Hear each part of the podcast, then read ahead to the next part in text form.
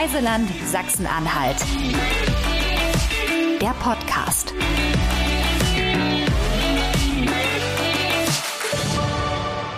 Herzlich willkommen zu einer neuen Folge vom Reiseland Sachsen-Anhalt Podcast.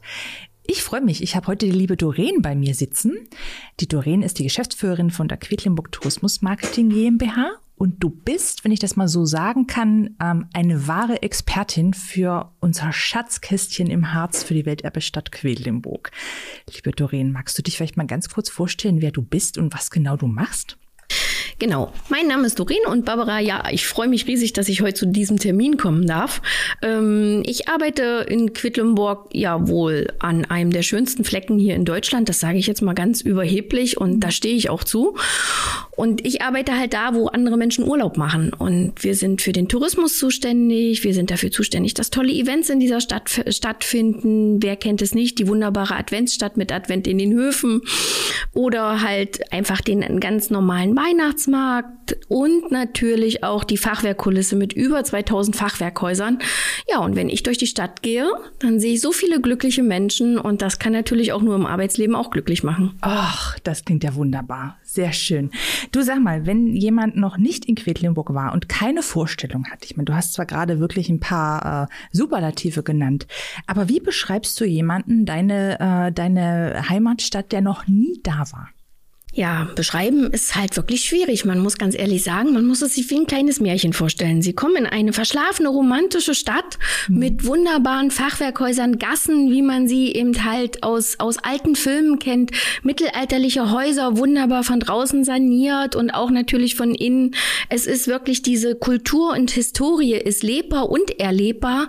Das ist dieses Wunderbare. Damit wird Kultur vereint und es gibt wirklich ein pulsierendes Kulturleben in dieser Stadt Stadt, so dass man sagen kann, man hat oben auf dem Berg thront hoch die Stiftskirche und drumherum baut sich diese mittelalterliche Struktur einer Stadt, wie wir es vielleicht alle mal in der Schule einfach beispielhaft gesehen haben.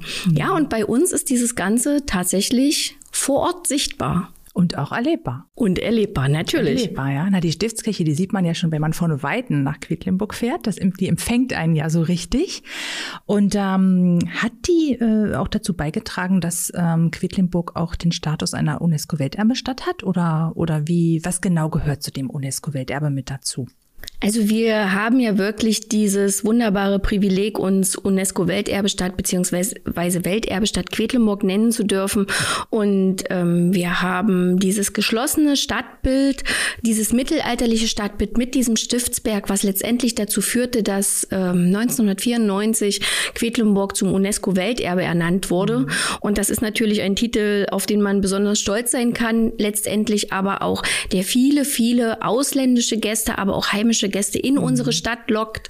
Ähm, ist nicht der einzige Grund, aber natürlich ein entscheidender Grund, dass wir sagen können, wir sind sehr stolz drauf. Und wie gesagt, es jährt sich ja auch in 2024 zum 30. Mal. Zum 30. Mal wird gefeiert, dass Quedlinburg Welterbestadt ist.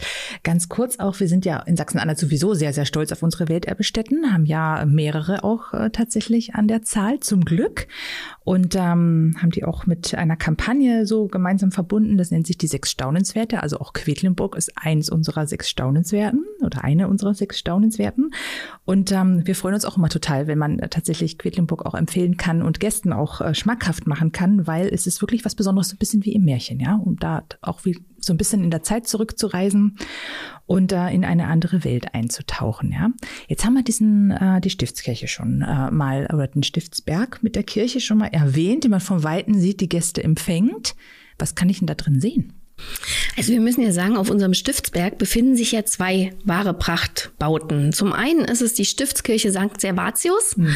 die ja für das geistliche Leben dort auf diesem Stiftsberg verantwortlich war. Und dann haben wir natürlich auch unser Schlossmuseum mhm.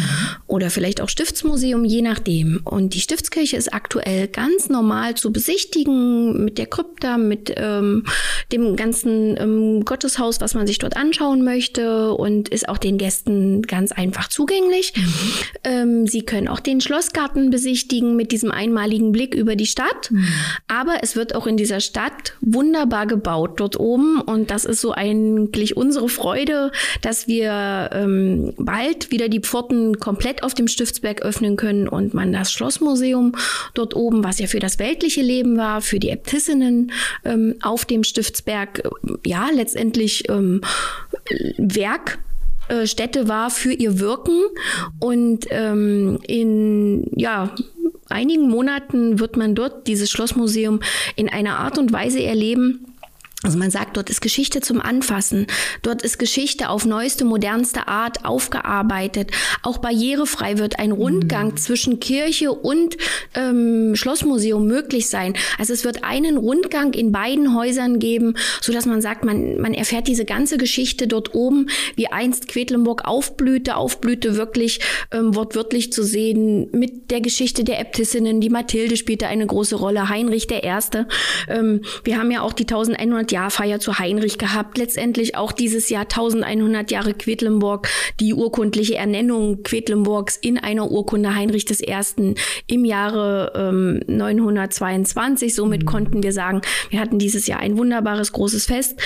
Und wir können dann halt auch sagen, es zieht sich weiter über die Saatzucht in der Stadt, die letztendlich die Stadt auch so erfolgreich gemacht hat, wirtschaftlich den Aufschwung brachte, ja. was ja heute noch in der Stadt wirklich ähm, durch große ähm, Zeitzeugen wie Dippe, Mette sind so Begrifflichkeiten gerade in der Saatzucht immer noch ähm, ihr Wirken und Streben haben. Also es geht immer vorwärts in Quedlinburg sozusagen. Es Die geht Geschichte immer hilft vorwärts. euch, dass es auch in der Zukunft weitergeht. Ha? Sehr schön. Du hast deine Jubiläum oder du hast die vielen Jubiläen schon genannt hier. 1100 Jahre, 902. Also das ist ja wirklich gigantisch, was es hier auch an Geschichte zu erleben gibt. Und ich kann mir vorstellen, dass das sehr, sehr viele Menschen interessiert. Du hast ja auch schon so ein bisschen angedeutet. Die Leute kommen ja auch von überall her. Vielleicht kannst du da auch noch mal ähm, erzählen, woher eure Gäste, sage ich mal so, im näheren Umfeld herkommen oder was war vielleicht auch schon der Gast, der am allerweitesten zu euch den Weg hergefunden hat und warum kommen die? Also was haben die vielleicht so wirklich für einen Grund, um nach Quedlinburg ähm, zu reisen? Ja, also Gäste, ich glaube, es gibt kaum ein, eine Nation, die noch nicht bei uns war. Es gibt ja mal diese fantastischen Statistiken, ähm, die wir ja monatlich auch irgendwo melden und wir die ganz akribisch ausarbeiten. Wenn man aber letztendlich da mal zurückblickt, ähm, gibt es ganz verschiedene Beweggründe, weshalb die Leute nach Quedlinburg kommen. Wir haben ja ganz viele Zielgruppen. Es ist einmal der Romantiker, der Stadtliebhaber, der Kulturliebhaber, der, der den Aktivtourismus erleben will, weil auch durch die Lage Quedlinburgs angebunden an den wunderbaren Harz ist mhm. auch diese Zielgruppe. Der Gesundheitstourismus, da kann man erstmal sagen, es gibt kaum eine Zielgruppe außer Großstadtleben, mhm. die wir nicht bedienen können. Ähm, und insofern kann man auch sagen, auch, auch die Menschen, wo sie herkommen. Also ich sag mal, ein ganz großes Einzugsgebiet ist bei uns der skandinavische Raum, die Niederlande. Wir haben unheimlich viele Niederländer bei uns in Quedlinburg, die mittlerweile so viel Sympathie für die Stadt entwickeln, dass sie auch die Objekte kaufen und selber sanieren wollen und sich selbst mhm. aus den Niederlanden einen neuen Wohnsitz bei uns bauen, was wirklich ein wunderbares Verhältnis auch ist. Äh, viele Schweizer, Österreicher, Natürlich aber auch Amerikaner darf man nicht vergessen. Mhm. Ich denke, gerade der Amerikaner ist ja an dieser Geschichte interessiert, auch interessiert durch ähm, den, den Zweiten Weltkrieg, wo viele Deutsche mhm. nach Amerika gegangen sind, die teilweise ihre Wurzeln in, wieder suchen.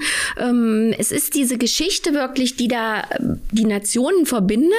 Viele Franzosen, die nach Quedlinburg kommen, ähm, hängt halt auch mit dem Ersten Weltkrieg zusammen, mit dem Zweiten Weltkrieg mhm. zusammen, wo Geschichten aufgerollt werden. Und dafür ist natürlich Quedlinburg Quedlinburg bezaubernd. Es gibt so viele Familiengeschichten in Quedlinburg, die man immer wieder erlebt. Auch die zum Beispiel eines ähm, unserer Hotels, des Romantikhotels am Brühl, wo man wirklich sieht, wie ist die Geschichte dieses Hotels entstanden. Ich würde es nicht mit dem Adlon vergleichen. Mhm wo ja viele den Film auch kennen, sondern hier ist es wirklich Menschen, die ihr, ihr Wirken und Schaffen in dieser Stadt wirklich zur Verfügung gestellt haben und dadurch ihre Wurzeln dort immer wieder finden. Und, und das fasziniert natürlich auch unsere Gäste.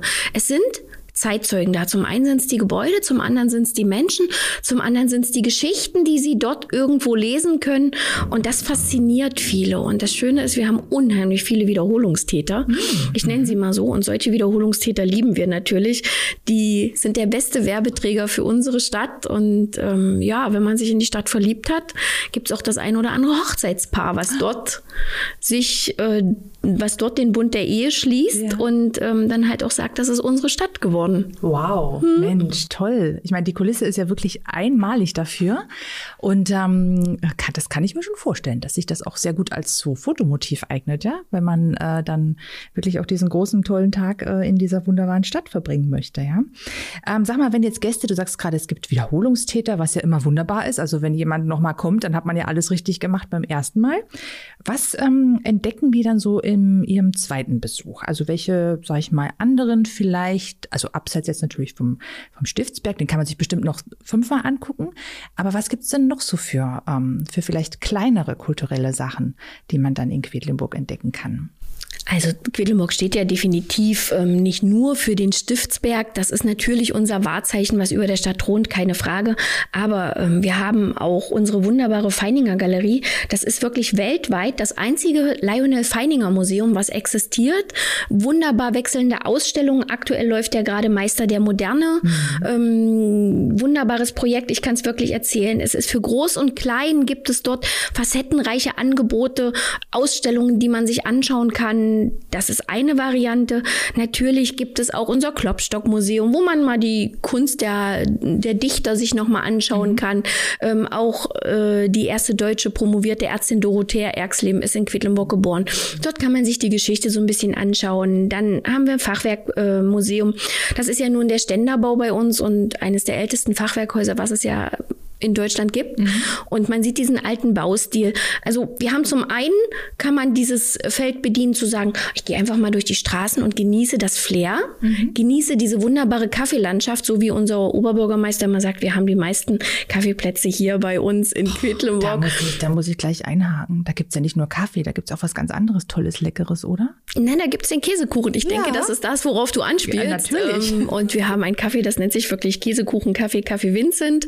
Ähm, das ist direkt und also auf dem unteren Schlossberg und dort kann man wunderbar sitzen. Man sitzt und schaut halt zur Kirche hoch und ja, sieht die Gäste lang flanieren und das meine ich eben halt. Es kommt immer darauf an, aus welchem Beweggrund möchte ich die Stadt erleben. Möchte ich sie an einem ruhigen Wochenende einfach mal nur für mich genießen, dann habe ich die Möglichkeit halt viel kulinarisches und handwerkliches mhm. mir anzuschauen. Bei uns wird Senf produziert, bei uns gibt es eine wunderbare Glas, Blaskunst, es gibt Kunsthandwerkerhöfe ähm, und so können sie eben halt auch ähm, auf dem Wegen der, der Saatzucht wandeln. Auch ein Saatzüchterpfad gibt es. Und letztendlich findet man für jeden Geschmack irgendetwas. Und wenn ich natürlich sage, okay, jetzt ist Quedlinburg genug, ich brauche einfach mal die Weite, dann setze ich mich kurz ins Auto oder nutze halt das ähm, Busangebot und fahre vielleicht fünf, sechs, sieben Kilometer weiter kann wunderbar an einem Wattensystem entlang wandern, kann mit dem Fahrrad fahren, kann die Harzer Schmalspurbahn nutzen und kann halt mhm. natürlich die wunderbaren Angebote in unserem Harz vor allem entdecken. Mhm. Und da ist ja auch das Angebot der Harzer Wandernadel, einfach mal zu sagen, ähm, ich gehe entlang von Wanderwegen an, an historischen Gebäuden, an der Straße der Romanik entlang. Wir haben halt auch dieses wunderbare Projekt Straße der Romanik und haben auch dieses Glück, direkt in Quedlinburg ähm, drei Objekte zu haben. Halt wie wieder, da reden wir dann halt schon wieder von der Stiftskirche, von ähm, unserer Viperti-Kirche und auch vom Münzenberg, ähm, vom Kloster St. Marien, aber auch in unseren Ortsteilen äh, ist die Straße der Romanik eingebunden mit der Stiftskirche St. Cyriakus und somit verbindet sich das Ganze. Man kann mal ruhig pilgern auf dem Klosterwanderweg oder man macht es eben, wie gesagt, ganz aktiv. Mensch, also du hast ja quasi ein Highlight nach dem anderen jetzt auch mit genannt, auch was für Sachsen-Anhalt ganz typisch ist. Also die Straße der Romanik ist ja wirklich auch ein Aushängeschild für uns.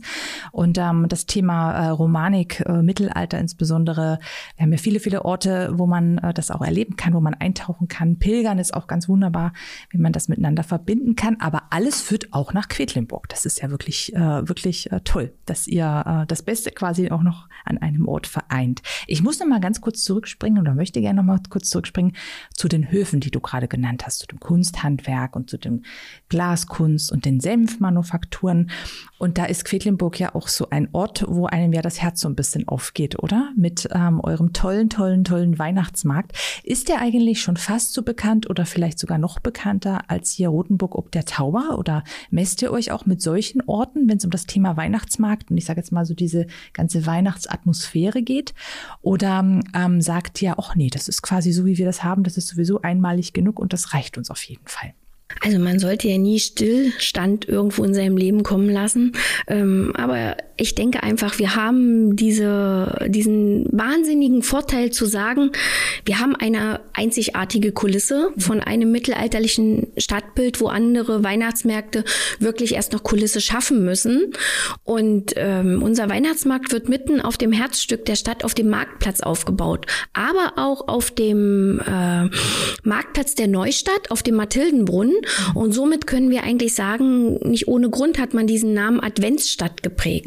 Es ist natürlich, wenn in diesen kleinen Fachwerkhäuschen überall die Lichter leuchten, die die Leute ganz liebevoll auch privat anbringen und diese ganze Initiative Adventsstadt unterstützen, strahlt diese Stadt schon. Und man kann diese, man kann wirklich diese Weihnachtsluft in der Stadt spüren. Und ich kann natürlich auch sagen, ich mit meinem Team darf jedes Jahr diesen Weihnachtsmarkt beziehungsweise die Adventsstadt organisieren. Dazu gehören aber ganz, ganz viele liebe Menschen auch noch, die das im Ehrenamt machen. Viele tolle Firmen, die uns da jedes Jahr unterstützen. Und wir versuchen natürlich auch jedes Jahr qualitativ den Weihnachtsmarkt oder die Adventsstadt voranzubringen. Und demzufolge haben wir jetzt auch begonnen, auf dem Mathildenbrunnen für Kinder noch Illuminationen, Märchentafeln, Märchenhütten zu kreieren, wo uns auch ähm, letztendlich Schausteller unterstützen, die uns das zur Verfügung stellen, um für jeden da ein Angebot zu haben. Und ja, ich glaube auch in Deutschland einmalig und das ist auch schön, auch wenn es der ein oder andere mittlerweile kopiert. Das zeigt uns aber, dass es was Gutes ist, ist der lebendige Adventskalender, mhm. der jeden Tag am 1. Dezember startet, direkt am Stiftsberg und ganz viele private ähm, Hausbesitzer öffnen ihr Häuschen. Tag für Tag Aha. leuchtet an einem anderen Fachwerkhäuschen eine Nummer und dann gibt es dort ein kleines Kulturangebot für die Kinder. Gibt es dann noch eine kleine Überraschung hinterher, der Weihnachtsmann kommt und und somit ist Quedlinburg macht seinem Namen lebendige Adventsstadt, mhm. ähm, beziehungsweise lebendiger Adventskalender wirklich einen Namen. Wir sind stolz, stolz auch, dass wir jedes Jahr so viele Gäste empfangen dürfen. Aber einmalig ist, glaube ich, so ein bisschen dieses Erfolgsrezept, was die Frau Fester mal ins Leben rief, ähm, Advent in den Höfen. Hm. Muss man ganz klar dazu sagen, ähm, aus einer Initiative heraus, wo auf einem Hinterhof angefangen wurde, ein kleiner Weihnachtsmarkt zu machen, wo sich viele Höfe angeschlossen haben und auch dieses Erfolgsrezept lebt seit über 20 Jahren weiter, wird auch dieses Jahr wieder sein. Man merkt es, die Leute sind durstig, sie wollen diesen Weihnachtszauber hm. spüren und man kann natürlich auch dazu sagen, damit die Adventstadt so ein bisschen vollständig wird, wir haben auch in unseren Ortsteilen halt den Advent im Stiftshof, der direkt an der Stiftskirche ist auch dort eine einmalige Kulisse in einer romanischen Kirche, Weihnachtsmarkt in und um die Kirche drumherum. Und es rundet das Ganze in Bad Suderode ab. Dort hat die Bergbaugeschichte große mhm. ähm, Zeiten hinter sich und dort wird natürlich der Grubenlichtermarkt mit der Bergparade jedes Jahr begleitet. Und somit, ja, unsere Adventsstadt. Ein tolles äh, ergänzendes Angebot. Also eigentlich, das macht ja Quedlinburg dann zur Ganzjahresdestination. Also du kannst ja zu jeder Jahreszeit hinkommen, ist immer was los. Bei uns ist tatsächlich immer was los und wir runden das Ganze jetzt mittlerweile auch mit unserem ähm, neuen Stadtfest, was ja mal anfänglich mit dem Sachsen-Anhalt-Tag 2019 begann, mit unserem großen Fest, auch mit dem Land gemeinsam ähm, organisiert, was dann letztendlich durch die zwei Corona-Jahre nicht möglich war. Aber der Fortbestand jetzt ist immer am Wochenende des Welterbetages, also das erste Juni-Wochenende, werden werden wir die Königstage in Quedlinburg feiern, dieses Jahr mit dem Auftakt der Hof- und Königstage. Und ja, Quedlinburg findet eigentlich immer einen Grund zum Feiern. Und ähm, ja, wenn wir keinen haben, dann finden wir trotzdem einen. Mhm. Und was natürlich auch den Gästen immer die Möglichkeit gibt, Kultur jeglicher Art zu erleben, egal ob swingend, ob moderne Kunst, ob unsere jungen Menschen, die sich dort ähm, vollbringen in der Kulturszene. Also wir laden immer ein. Äh, okay, und das nächste große Fest, das nächste große Jubiläum steht ja schon vor der Tür. Du hast es ja vorhin auch schon mal erwähnt. 30 Jahre äh, geht es äh, im Jahr 2024 darum, dass ihr den Titel der, des UNESCO-Welterbestatuses feiert. Was kann man da als Besucher denn ähm, erwarten oder andersrum gefragt, worauf kann ich mich denn freuen? Habt ihr wieder Jubiläumstage geplant oder gibt es irgendeine besondere Ausstellung oder, oder, oder was passiert? Da kannst du was verraten? Ja, so ein bisschen plaudern kann man ja, weil man ja einfach auch sagt, man möchte neugierig machen und das Jahr 24 jetzt schon mal anbieten. Ähm, es wird natürlich so sein, es wird alles im, im Rahmen dieses äh, 30 Jahre UNESCO-Welterbestatus, sicherlich wird es Ausstellungen geben, es wird wieder ähm, Fotogalerien geben in jeglicher Form. Wie man auch sieht, wie diese Stadt sich in den letzten 30 Jahren entwickelt hat, das darf man ja nicht vergessen. Ganz viel Engagement von vielen, vielen Bürgern, von ähm, auch ähm, Trägern, die das Projekt unterstützt haben, dass Quedlinburg auch heute so aussieht, wie es aussieht, dass so viele Häuser saniert sind, liebevoll saniert sind, dass wir dieses geschlossene Stadtbild zeigen können. Weil wer Quedlinburg von vor 30 Jahren noch kennt, der weiß, dass es definitiv nicht so gestrahlt hat. Und ähm, wir werden definitiv Festveranstaltungen machen. Es wird ähm, eine Feier geben. Und was man natürlich nicht vergessen darf, es wird unser Schlossmuseum. Und mhm. es wird auf jeden Fall die Pforten geöffnet haben und wird die hm. Leute dort oben einladen. Und ähm, wie gesagt, dieses geschlossene Bild Stiftskirche und Stiftsmuseum, dass man dort sagen kann, ich schaue mir das an. Ich erlebe die Stadt. Es wird Sonderführungen geben und demzufolge eigentlich auch da für jede Sparte irgendwie was, dass er sich wiederfindet. Und selbst wenn der Gast sagt, ich möchte einfach mal nach Quedlinburg nur kommen, um dort ähm, meine Ruhe zu finden. Mhm. Auch diese Zeiten und Momente wird es geben. Wird es geben. Sehr schön, Mensch. Das ist ja schon mal wieder ein fulminanter Ausblick auf das Jahr 2024 und ähm, auch etwas, worauf man sich freuen kann, so auch als künftiger Quedlinburg-Besucher oder vielleicht als Wiederkehrer. Das sind ja auch ganz ganz wichtige Gäste und wichtige Menschen. Du sag mal, mir kommt Quedlinburg auch ganz oft immer unter tatsächlich im Internet, ja. Also so in den sozialen Medien, es vergeht ja irgendwie, also in meiner Wahrnehmung zumindest sehe ich sehr häufig auf diversen Reiseseiten, Instagram-Kanälen und so weiter, sehe ich Bilder von Quedlinburg, ja. Also das, man hat so den Eindruck zumindestens, als ob Quedlinburg ein absoluter Hotspot ist, wo sich so Fotomenschen treffen und einfach tolle Motive aufnehmen. Kannst du da vielleicht einen Ort verraten, wo du sagst, das ist ein Fotospot, liebe Instagram-Fotoszene, da könnt ihr hinfahren? Da waren noch nicht alle. Gibt es sowas? Das ist natürlich schwierig zu sagen. Also ich sage mal, ich könnte jetzt mit einem Schlag die Fotomotive nennen, die du wahrscheinlich auch gesehen hast. Das ist halt immer so Och, unterhalb des Stifts. Es ist halt immer unterhalb des Stiftsberges, mhm. die Schlossberggasse. Es ist die Brandgasse. Es ist der Blick auf den Finkenherd, ähm, wo hoch oben dann halt wieder die Stiftskirche sichtbar ist. Und der Finkenherd spiegelt ja die Geschichte wieder von Heinrich dem Vogler, wo er der Sage nach erfahren haben soll, dass er der erste deutsche Kaiser werden wird. Und ähm, ja, dann sind es aber diese vielen Detailfotos auch, die die Leute sehen, die Türen. Es gibt so viele Türen bei uns in Quedlinburg und ähm, die dann halt wirklich Geschichte erzählen. Egal ob kleine, große Tür, egal ob Fachwerktür aus massiver Eiche oder ähnliches. Und das ist das, was Leute wirklich machen. Ansonsten ein Fotomotiv zu finden, das ist nicht schwer. Man muss nur mit offenen Augen durch die Stadt gehen. Auch wenn wir sagen, ob es jetzt der rote Wein ist, der am Rathaus hochrankt mhm. und das Rathaus in einem ganz, ganz anderen ähm, Sicht äh, oder in einer anderen Sicht uns erscheinen lässt, als, sage ich mal, noch im Sommer, wo alles grün war und beblumt. Und äh, so ist das, glaube ich, die Wahrnehmung jedes Einzelnen, dass er sagt, das ist mein Bild. Mhm. Ja, und ähm, ich denke, da ist es auch nur die Türklinke an der Stiftskirche, wo der Schweinehund dran ist. Also wer einfach mal zur Stiftskirche hinaufgeht, soll mal gucken, um die Kirche drumherum, da gibt es eine Türklinke und da ist ein Schweinehund dran. Und das ist ein Fotomotiv, was noch gar nicht so oft aufgetaucht ist. Aber vielleicht ist es jetzt mal eine Suchaufgabe für genau. die Gäste und ergibt ein neues Fotomotiv. Wie sieht der Schweinehund aus an der Türklinke in Quedlinburg? Spannend. Also ich habe sofort Bilder im Kopf. Ich bin gespannt, ob es in echt auch so aussieht. Ich mache mich da mal auf den Weg und suche den Schweinehund. Viel Spaß. Manche suchen ja auch den inneren Schweinehund, aber in Quedlinburg quasi ähm, gibt es den auch an der Türklinke serviert. Sehr schön. Das war mal wirklich ein toller, ein toller Tipp, wie auch diese vielen anderen Tipps, die du genannt hast, ähm, liebe Doreen. Wir sind schon hm, fast am Ende von unserer, ähm, von unserem kleinen Plauderdate, wenn ich das mal so, so salopp sagen kann.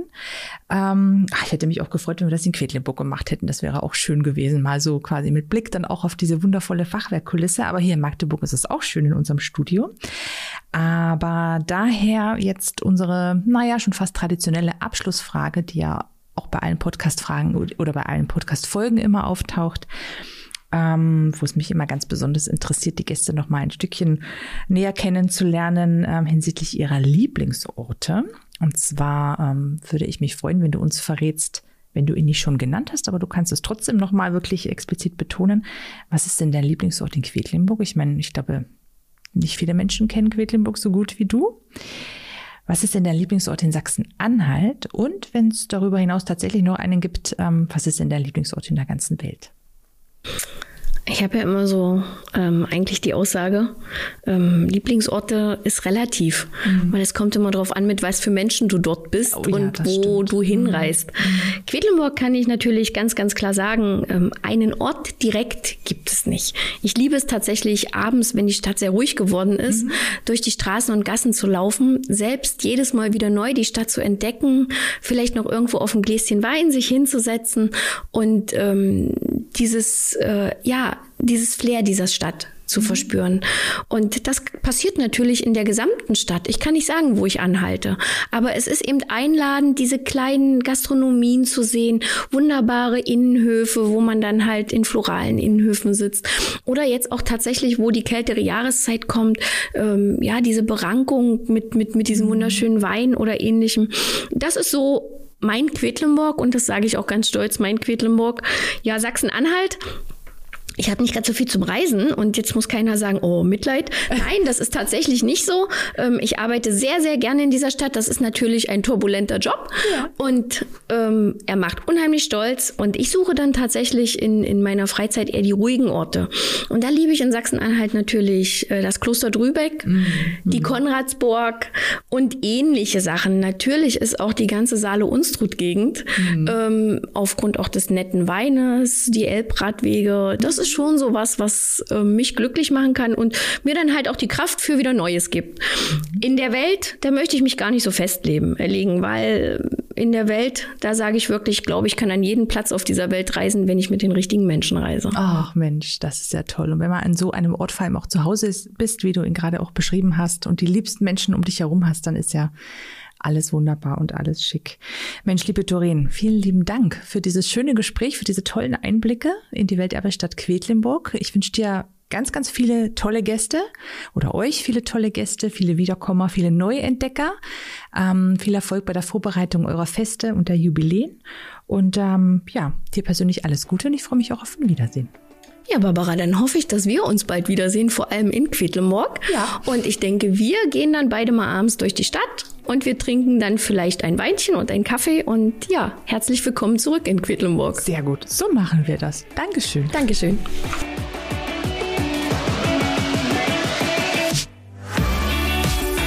Reiseland Sachsen-Anhalt. Der Podcast. Folgt uns auf Facebook und Instagram oder besucht uns im Netz unter sachsen-anhalt-tourismus.de.